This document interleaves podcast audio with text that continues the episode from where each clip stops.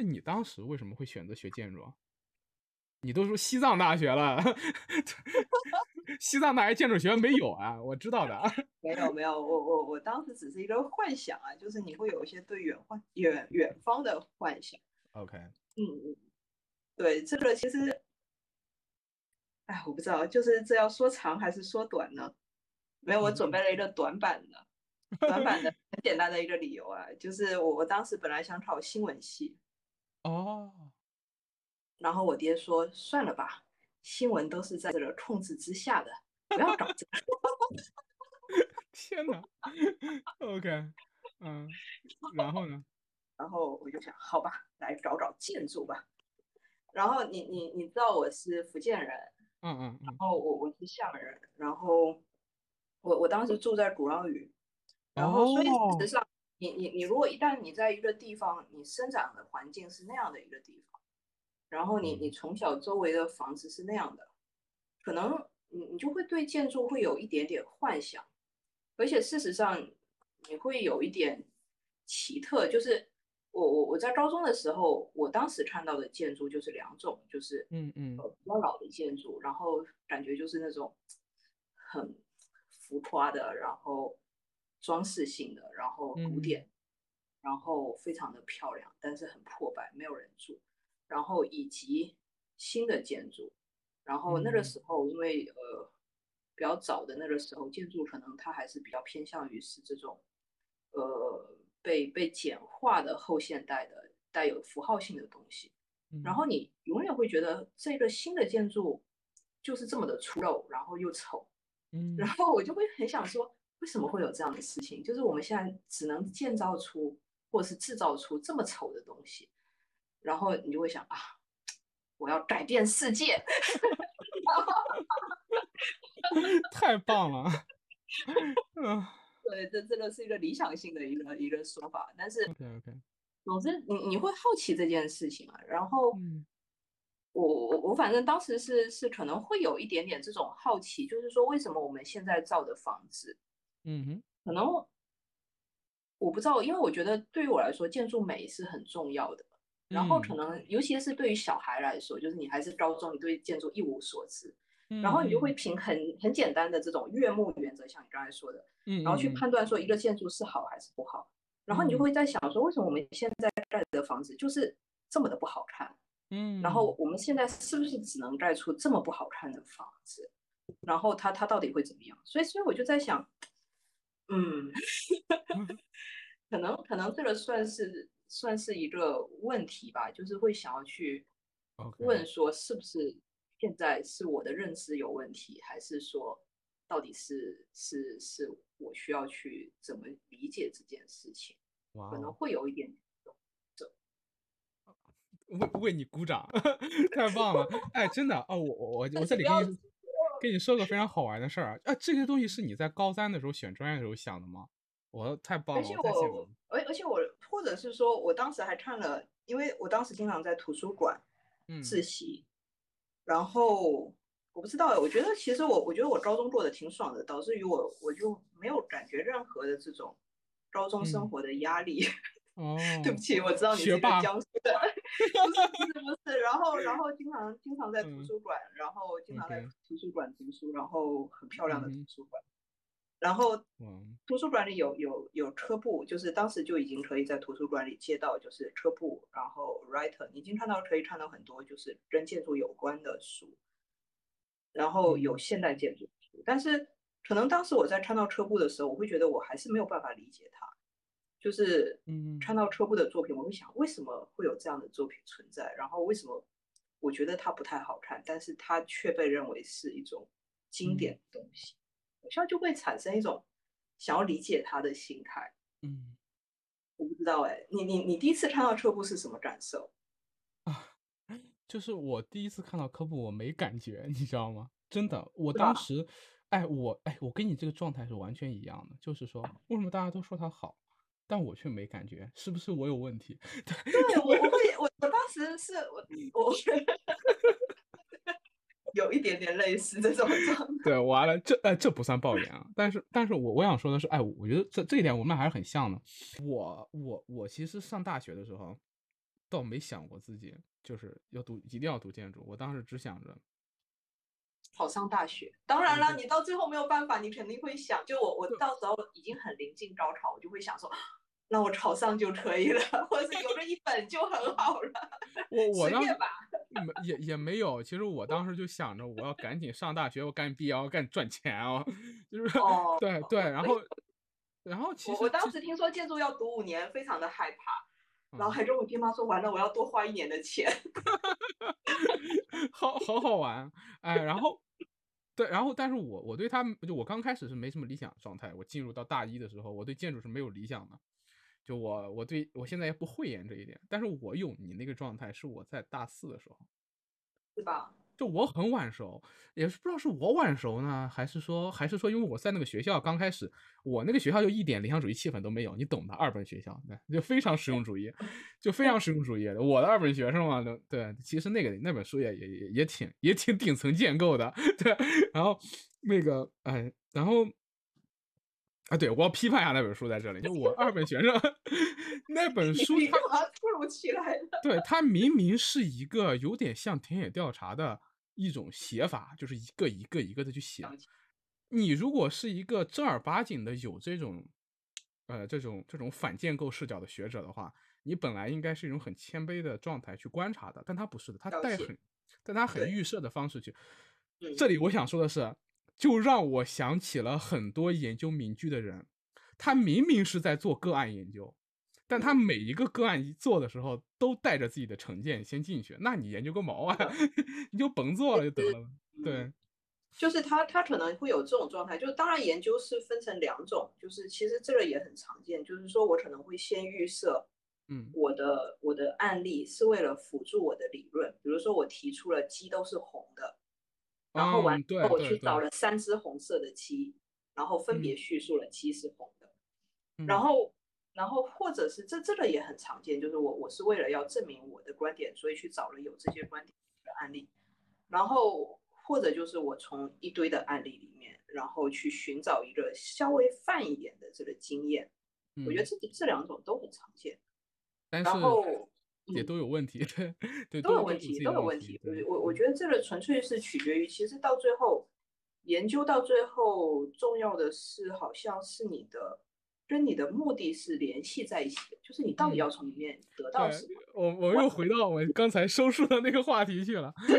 太棒了！又又回到了爆言永话永永远永远，其实我们今天的谈话肯定是终结在这个问题上面。OK，我刚刚才说什么来着？说什么就说到这儿了。对我哎，你看我们这个话题聊的就非常跳脱，就是能从个人在建筑经历跳到二本学生，然后再跳到民居上面去，我觉得太牛逼了。这段其实就可以保留了，我感觉。可以可以可以可以。啊，那但神奇的是什么？神奇的是，我我我当时就哎，真的，我就我只是就是评论一下你刚才那个状态，就我还蛮羡慕的。就我到我大四的时候，我意识到我对建筑是有一个这种强烈的好奇心。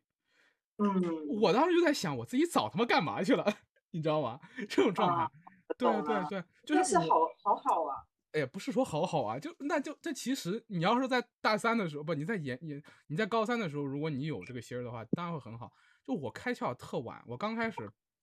我刚开始去读建筑，就奔着我爸说啊，啊我爸是搞建筑的，我爸我爸是我爸是我爸是搞搞土木和那个管道设备安装的，对，就是说建筑设计中呃建筑施工中很细的一个分类。然后我爸说，哎，干我这行太累，你去读建筑设计。就读建筑设计好，我看真正的建筑就会说，干我这行太累对他说他说我平时见你们那建筑设计师都挺屌，来我们工地上面看一眼就跑路了。他不知道他在之他在看这一眼之前经历了什么，这这都这这都不不重要。但是对，然后我觉得自己开窍还太晚了。就我我我特别能理解你说的那个，就是我当时我大一大二的时候刚看科布的时候，我感觉哎，为什么我没感觉？是不是我有问题？然后我大三大大四大五的时候，我意识到这个建筑学这个学科和这件事儿肯定是哪里有了问题，对，而且这个问题还不小，而且这个问题肯定没有被解决，所以说那个东西就被我就就激起了我很大的兴趣。哎呦我操，这玩意儿怎么回事儿啊？对吧？就我那个状态，然后就开始嗯就琢磨了。但然后所以说我当时原来就是我考不考研这件事情都很犹豫的，我想着要不就那时候行情已经回暖了，一七年，要不去也挺好。然后，但是那个后来想想还是不甘心。然后，哎，这其实就能回到我们下一个点上面，下一个点我们就可以聊一聊，就是你什么时候意识到自己对这个乡土建筑或者说是。呃，就是你什么时候开始对乡土建筑有兴趣的呢？又是有什么样的机缘让你觉得民居就是作为自己的一个对？难道有对对？OK，嗯，好吧，我我我觉得，或者是说这个问题应该拆分，就是说，嗯到底为什么不对乡土建筑有兴趣？哎，对，你到底为什么我们不能对他有兴趣？我会觉得这个有一点。就是其实预设了一个对立，就是你喜欢他是有点奇特的，然后嗯，对对对就我觉得这个问题是是一个有有有有这样预设的一个问题。然后另外一点，我我可能对于我来说，就是我我先说他他对我来说好玩的点在什么？就至少在在目前我当时的国内的一个状态，嗯，就是我我在我周边能看到的最有品质的。设计含量最高的东西就是传统的建筑，所有东西里面，就是最好的东西都是在都是比较偏传统的。因为我我在闽南地区长大，然后基本上是这种红砖厝，然后或者是像这种呃古浪的这一类，就是华侨的这种，嗯，然后都都非常有建造的品质。然后它里面的这种设计含量其实是很大，就它信息量，不管是花纹还是它的空间，然后你会觉得它信息量比一般的现代建筑其实要大很多。嗯，所以我我觉得它本身来说是你的，唉，怎么说呢？就是在无聊城市里的唯一的美学体验，就是它是一种美学体验。对于我来说，就是你你你在。这么无聊的平庸的城市里面，然后你去看到一栋，就是有这种一个人怀着非常饱满的这个情绪去建的房子，你一定会觉得它好棒，嗯，是吧？我我我是有这种感觉啦。对，好，再 diss 一下厦门的这个现代建筑，不行，都不行，不止厦门不行。前几年回厦门的时候，然后不知道为什么刚好就是卷入了当时厦门的这个现代建筑师的一个小 party，就他们会定期搞一些沙龙，然后我就觉得我当时是一个非常让人讨厌的人，然后就是每次遇到就是现在厦门的这个建筑师，会问他们说：你们觉得厦门为什么这么难看？或者是说你们为什么会弄出这么难看的房子在厦门？之类的，然后，然后就变成了最不欢迎的、最不受欢迎的人。是，然后我我我当时其实是从大二开始就开始，首先是我们当时有这种呃下乡的活动，我不知道应该很多学校都有，每个学校都有，我们也有的，对。对啊，对，把这种压榨年轻的小朋友，然后让他们去做一些下乡的普查，然后去看就是呃现在有的这个。乡土建筑，我会觉得这个可能对于国内的学生来说，就非常类似于像美国的学生去到意大利去看帕拉迪的一个动作，很类似。就是我我我会觉得很有趣，因为你你看，像美国的学校最喜欢的这种，呃，暑假美国的建筑系学生最喜欢的旅行就是这种意大利帕拉迪奥之旅，然后去看我的这个文化的一个根，或者是说我的这个历史上我参照的经典是什么。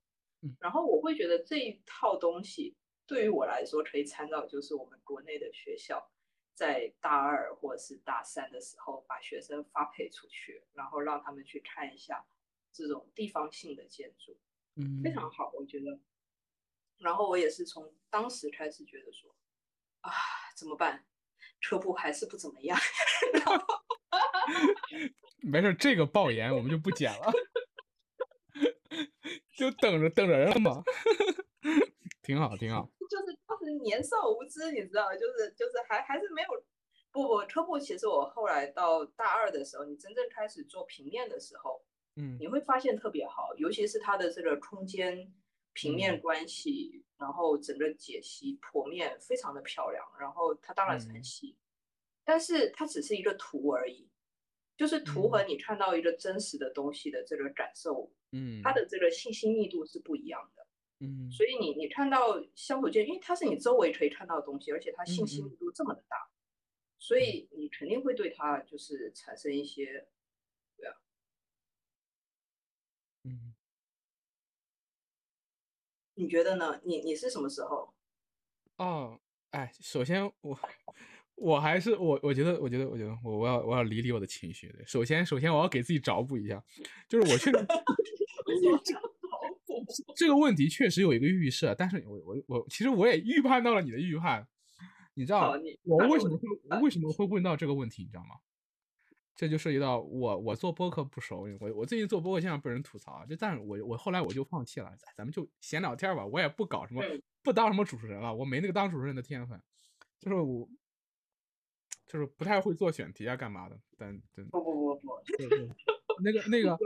我问这个问题是因为上一次 Ask 一百他们采访我的时候问了个一模一样的问题，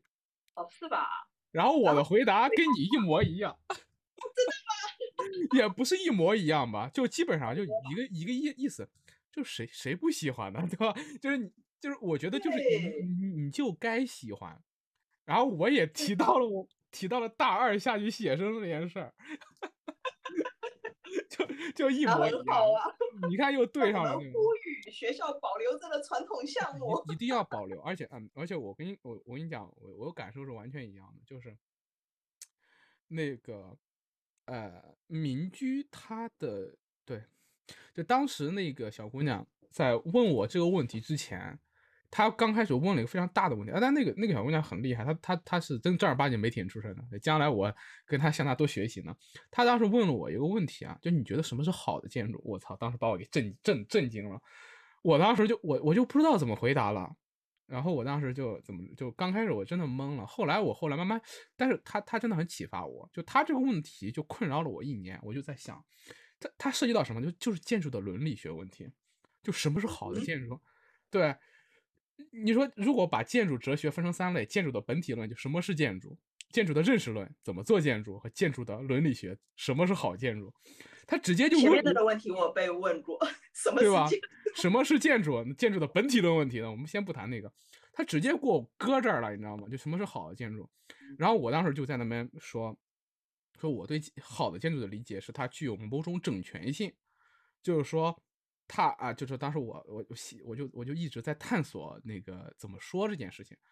但后来他问到我民居这个事事情的时候，我就一下子我就我就说，哎，那上面那个问题我重新回答一下。什么是好的建筑？我就指着民居告诉你，这就叫好的建筑。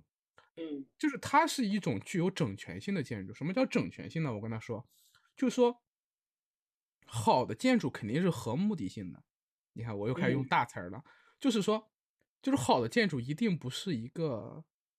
目的，就是我不是为了造这个好房子，然后给你看着的，它是用来用的。它那么所以说，什么是好的建筑呢？就是说。它的使用者在这个建筑中获得了一种好的整全性的生活，OK，那它就是一个好的建筑。那我告诉他，为什么民居是个好建筑呢？因为民居它的设计和建造过程是被生活塑造的，它不是反过来的。什么叫反过来呢？就是说，现在我们人先想象一种好的生活，那个东西 which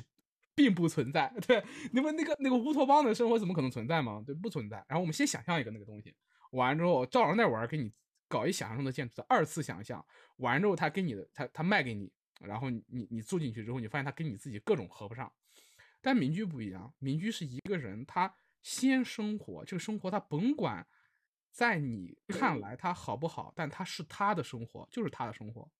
然后他这个生活过程中一点一点一点点的把这房子盖出来，他他他这个房子要为他的生活负责，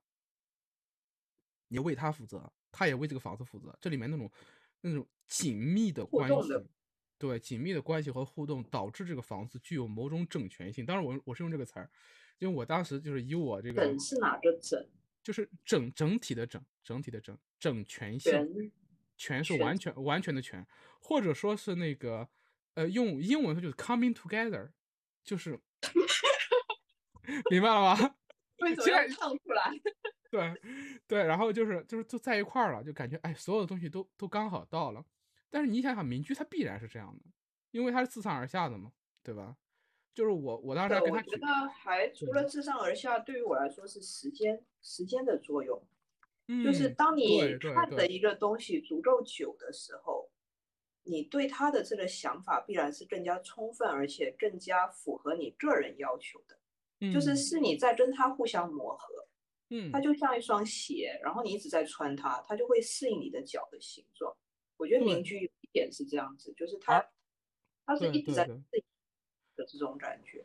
而且后面还就是说，我对他的这个敏居这个理解就到到这里，其实我们我们俩就可以完全回答我们对敏居的这个喜欢。就是第二个问题，其实我觉得这个回答已经蛮完全了。但是还有一个很好玩的意思，就我认为敏居之所以好，还有一个原因是他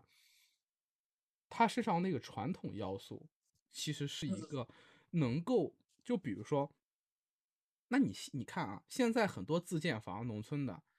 它也是。他也是，他也是那个跟跟人去互动的，他是跟人去互动的，但是他有时候他他他也出问题了，他这个问题出在哪儿？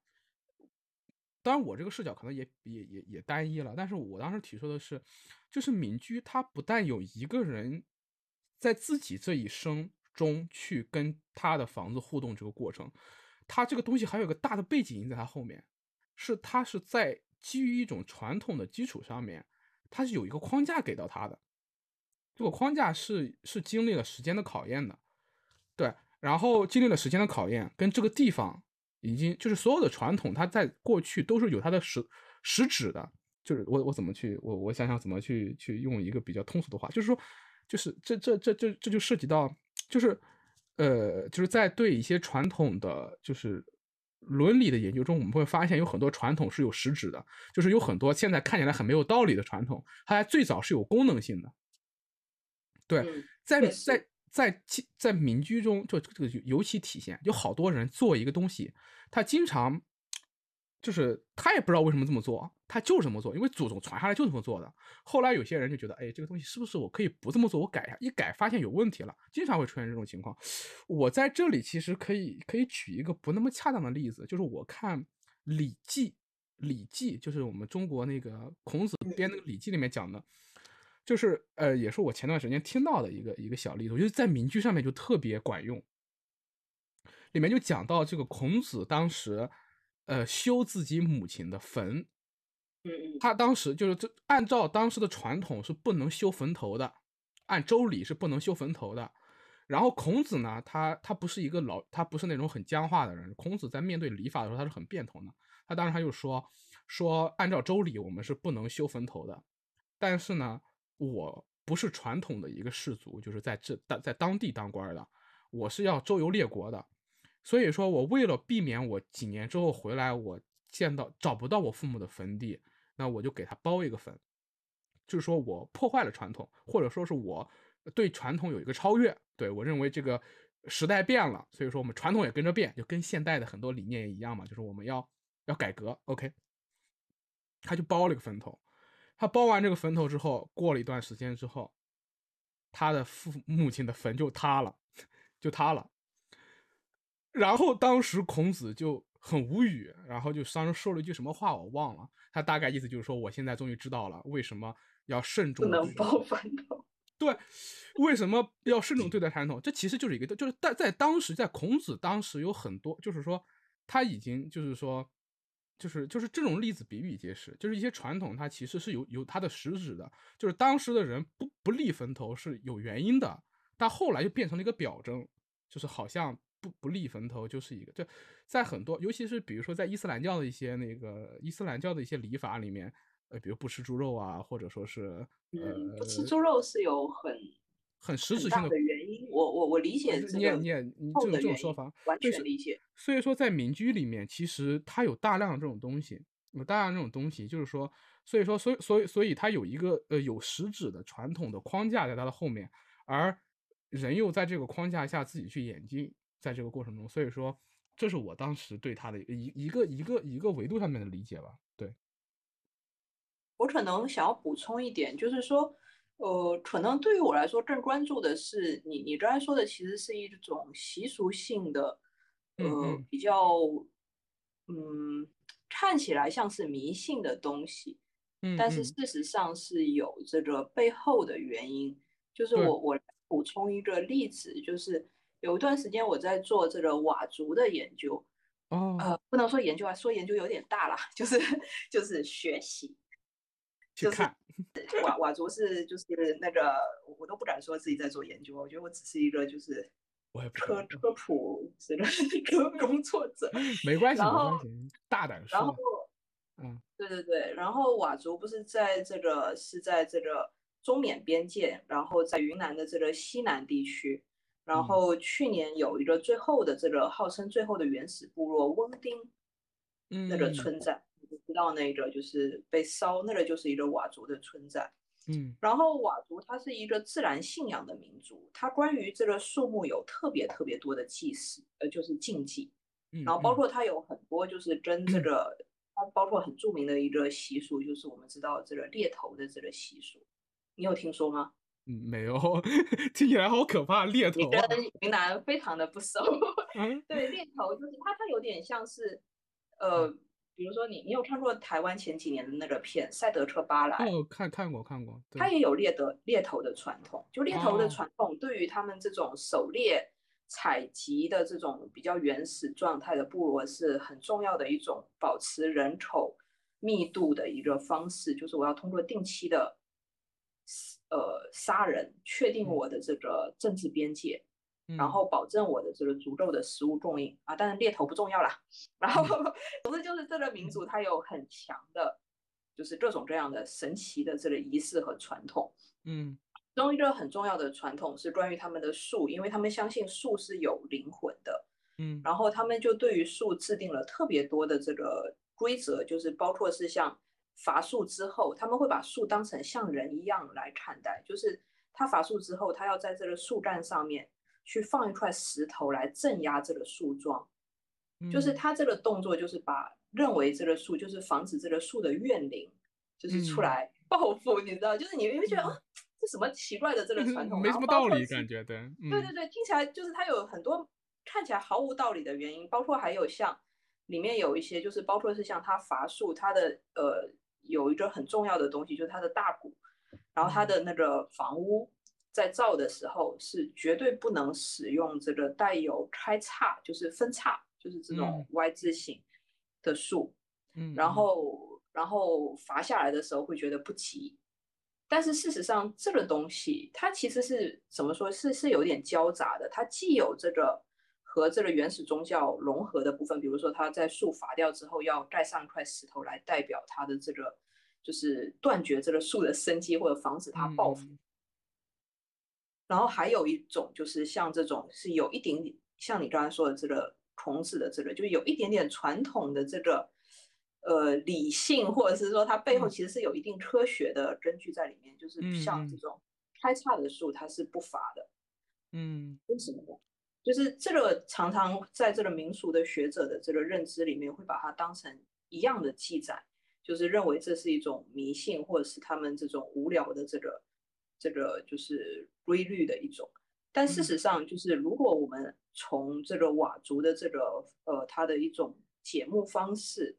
来做一个溯源的话，佤族它是几乎是最后一个。还在使用这个细分解木法的一个一个民族。什么叫细分解木？嗯，对，展开一下可以。展开一下，觉得这个这个比较复杂。就是说我我有我我去年也很关注这个点，就是说就是我我们节目，你你，什么是节目？节目就是把木头，就是我我有个原木是吧？然后我要把它切成一块一块，然后切的方法就是我比如说柱子，我可能会把它分成一个四四方形的呃截面。然后，如果我是一块，我要板木板，木板其实是最难的。我要用大锯，然后当时还没有电锯的时候，可能就要有大锯，然后把这个分成一块块的板。嗯嗯。但是在我们还没有锯之前怎么办？锯这种东西的普遍使用是在宋代之后的。然后，当然欧洲可能会更晚一点。欧洲可能真正的，它虽然锯子在罗马的时代就发生了。但是真正在欧洲的大量使用是在十九世纪才开始。哇，那这个非常晚，比你想象的事实上，那那真的要要晚很多。哎，所以所以我好冲击我啊，这个东西啊，是吗？真的，你想那 维那维京人他们坐那个船那怎么怎么做的？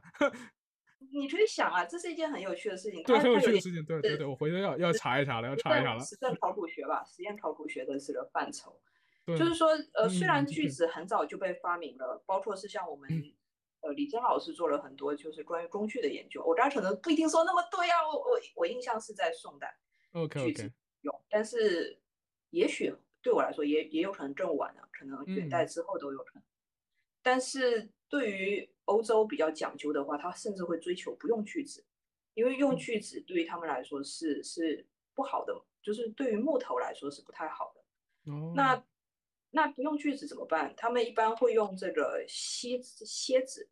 嗯，就是短短的那个，你知道蝎子就是那种呃一端是尖的，然后后面那一端是这个东西，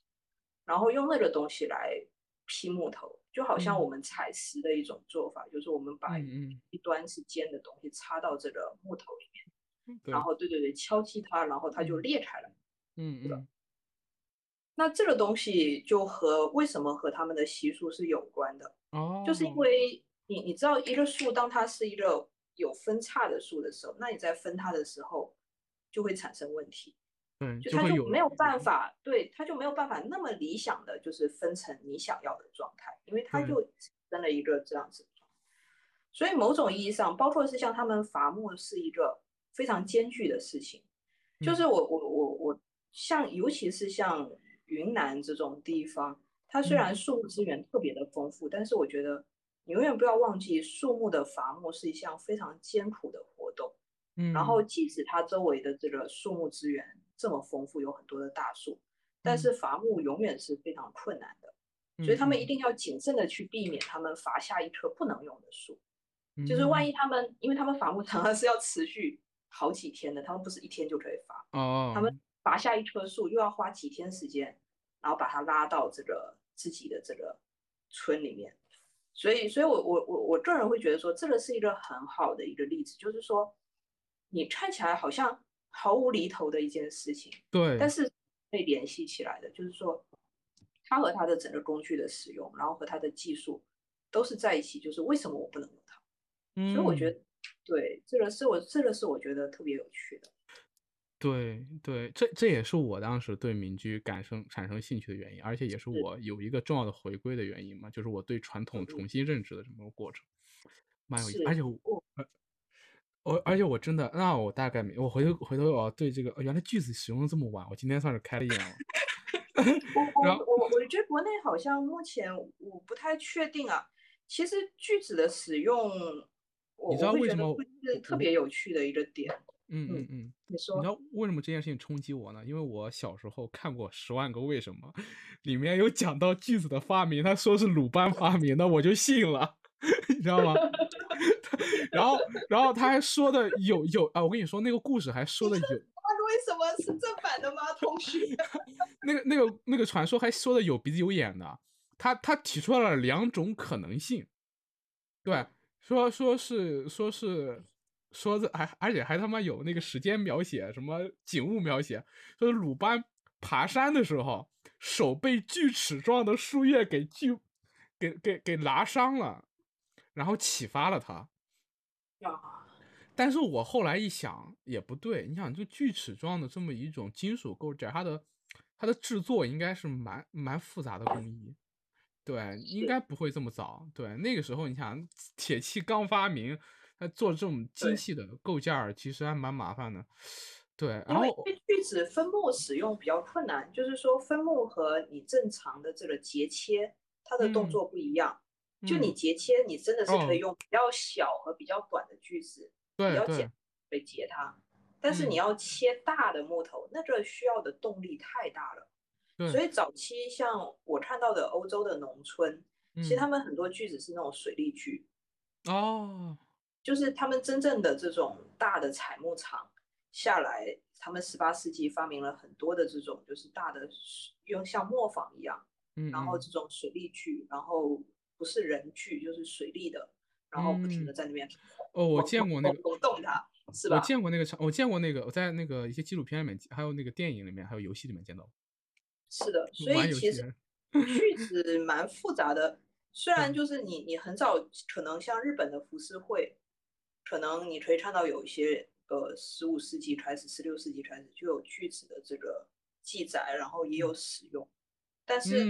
但但是木板又是另外，是不是在那之前？对对对，你不知道是不是在那之前就就对对，所以木板是另外一件事情。木板是另外一件事情，而且我我当时为什么知道在所有的木工，就是所有的木构架里面木板是最难的这件事情，我当时怎么知道呢？也有一个梗，对，这非常有意思，这都是题外话了。就是我小时候看过一本世界名著，叫做《鲁滨逊漂流记》。里面就详细的讲，那因为那个东西真的是十八世纪欧洲技术史的一个，哎，就写的特别细，而且那本书好像对欧洲哲学都有影响的。然后不不不不说，是一本美国的书吗？同学，笛福啊，英国英国人写的，笛福。哦，对不起，是鲁滨逊，我直接对鲁滨呃鲁滨逊漂漂流记嘛，然后然后。